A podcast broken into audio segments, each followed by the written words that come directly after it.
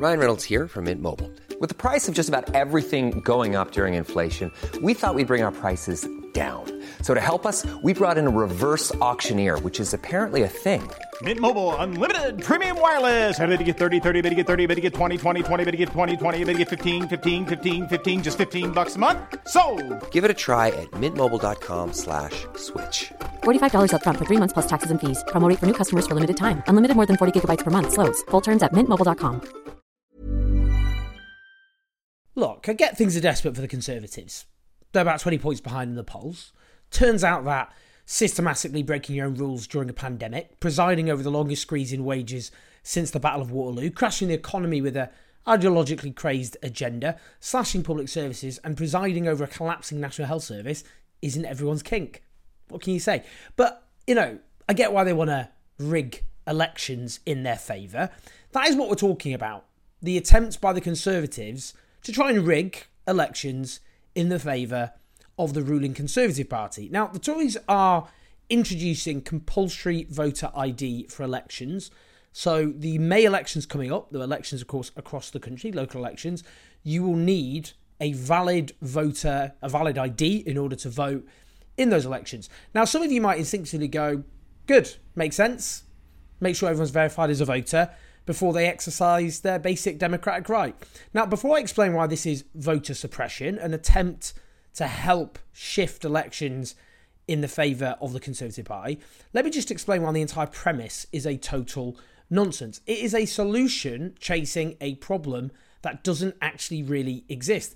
Now, as the Electoral Commission put it in their 2022 report, the UK has low levels of proven electoral fraud. There is no evidence of large scale electoral fraud in 2022.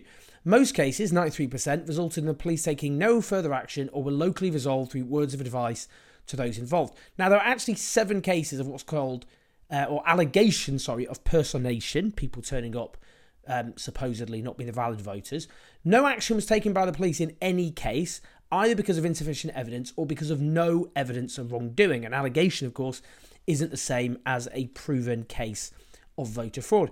Let's look at 2021. There was only one case where a suspect there was given a police caution.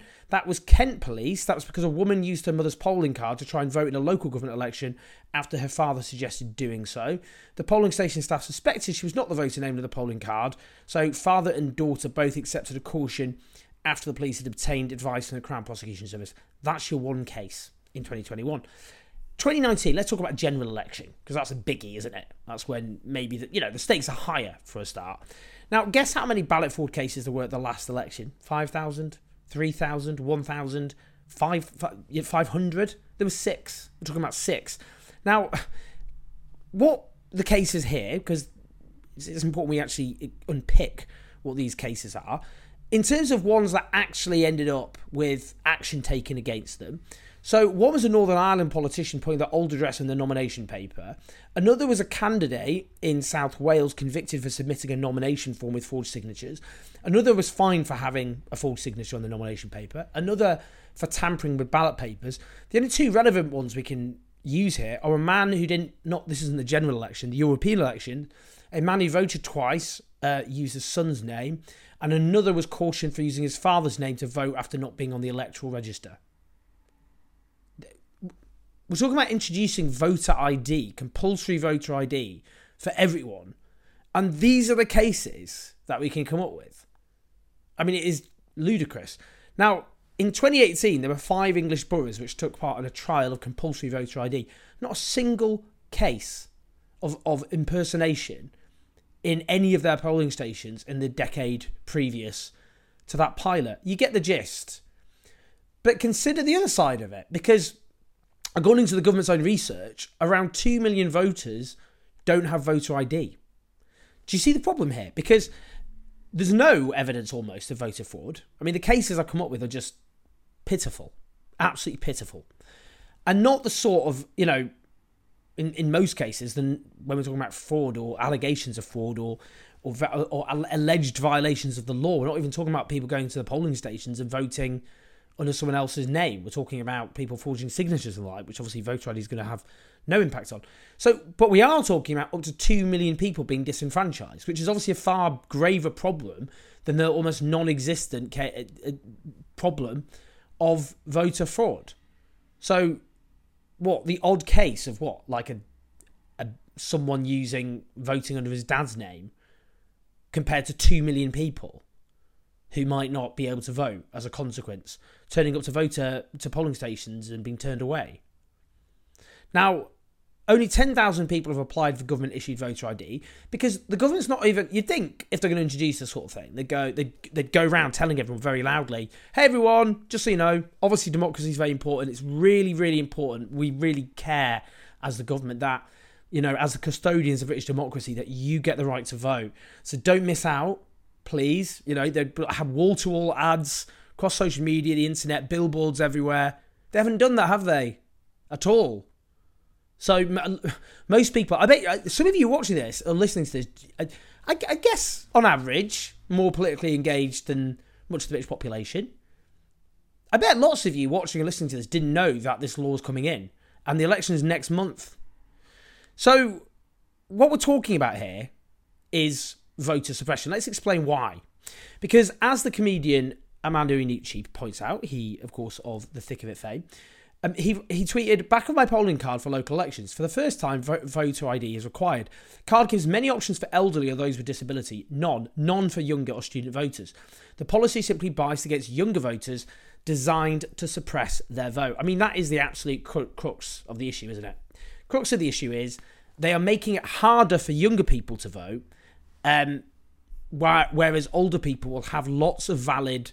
photo ID. I mean, to make that, just to reinforce that case, as Sol St- uh, puts on Twitter, why does an Oyster card count as ID for people over 60 but not for young people over, uh, um, over 18? A real mystery. Tired of ads barging into your favorite news podcasts? Good news. Ad-free listening is available on Amazon Music for all the music plus top podcasts included with your Prime membership. Stay up to date on everything newsworthy by downloading the Amazon Music app for free or go to amazon.com slash news ad free. That's amazon.com slash news ad free to catch up on the latest episodes without the ads. So that Oyster card will be valid if you're a pensioner, but not if you're young. Now, in the last general election, 56% of 18 to 24 year olds voted for the Labour Party, of those who voted.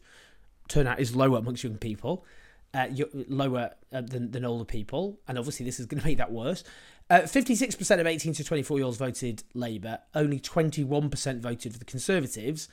Um, for those between 60 and 69, 57% voted Tory, and of the over 70s, 67% voted Tory, with just 14% opting for the Labour Party. Now, obviously, as we can see there, there are older people who do vote Labour. My mum's one of them. She's in her 70s. Um, but there is a generational divide when it comes to voting, which has opened up in quite a dramatic fashion in the 2010s.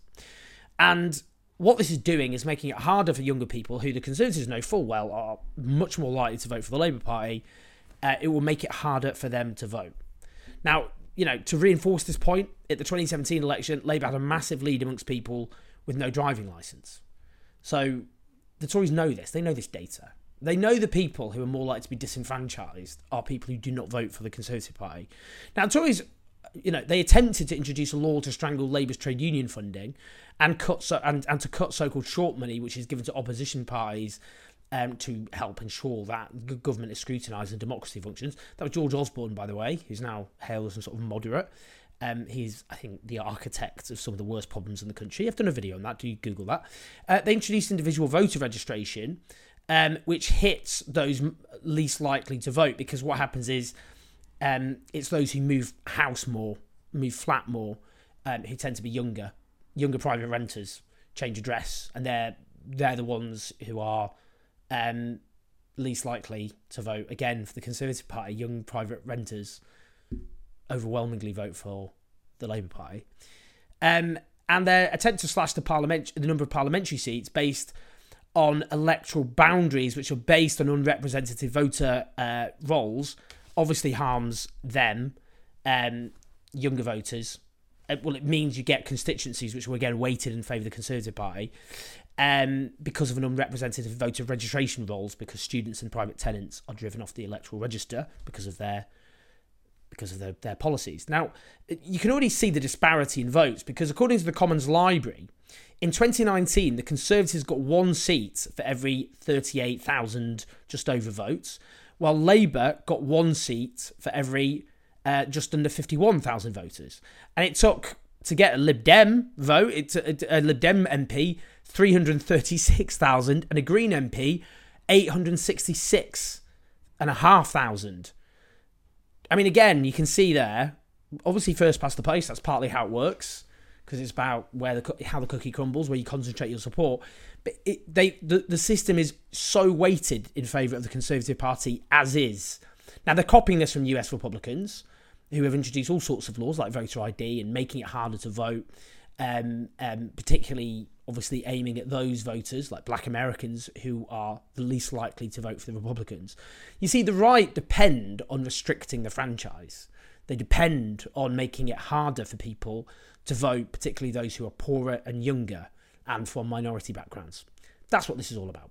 It's a straightforward attempt to rig elections. And what Labour should be talking about is we should have automatic voter registration, votes for 16 and 17 year olds. Uh, we should be expanding the right to vote, not restricting the right to vote, which is what the Conservatives do. If we expand the right to vote, then it will make it worse for the Conservatives. But there's a principled case for making it easier to vote. Making it harder to vote is an attack on democracy, and the Conservatives know that, and the only reason they're doing it is for crude partisan ends. It's rigging elections, and we need to speak out against it. Please like, subscribe, and do support us on patreon.com forward slash I will see you in a bit. Tired of ads barging into your favorite news podcasts? Good news. Ad-free listening is available on Amazon Music for all the music plus top podcasts included with your Prime membership. Stay up to date on everything newsworthy by downloading the Amazon Music app for free or go to amazon.com slash news ad free. That's amazon.com slash news ad free to catch up on the latest episodes without the ads.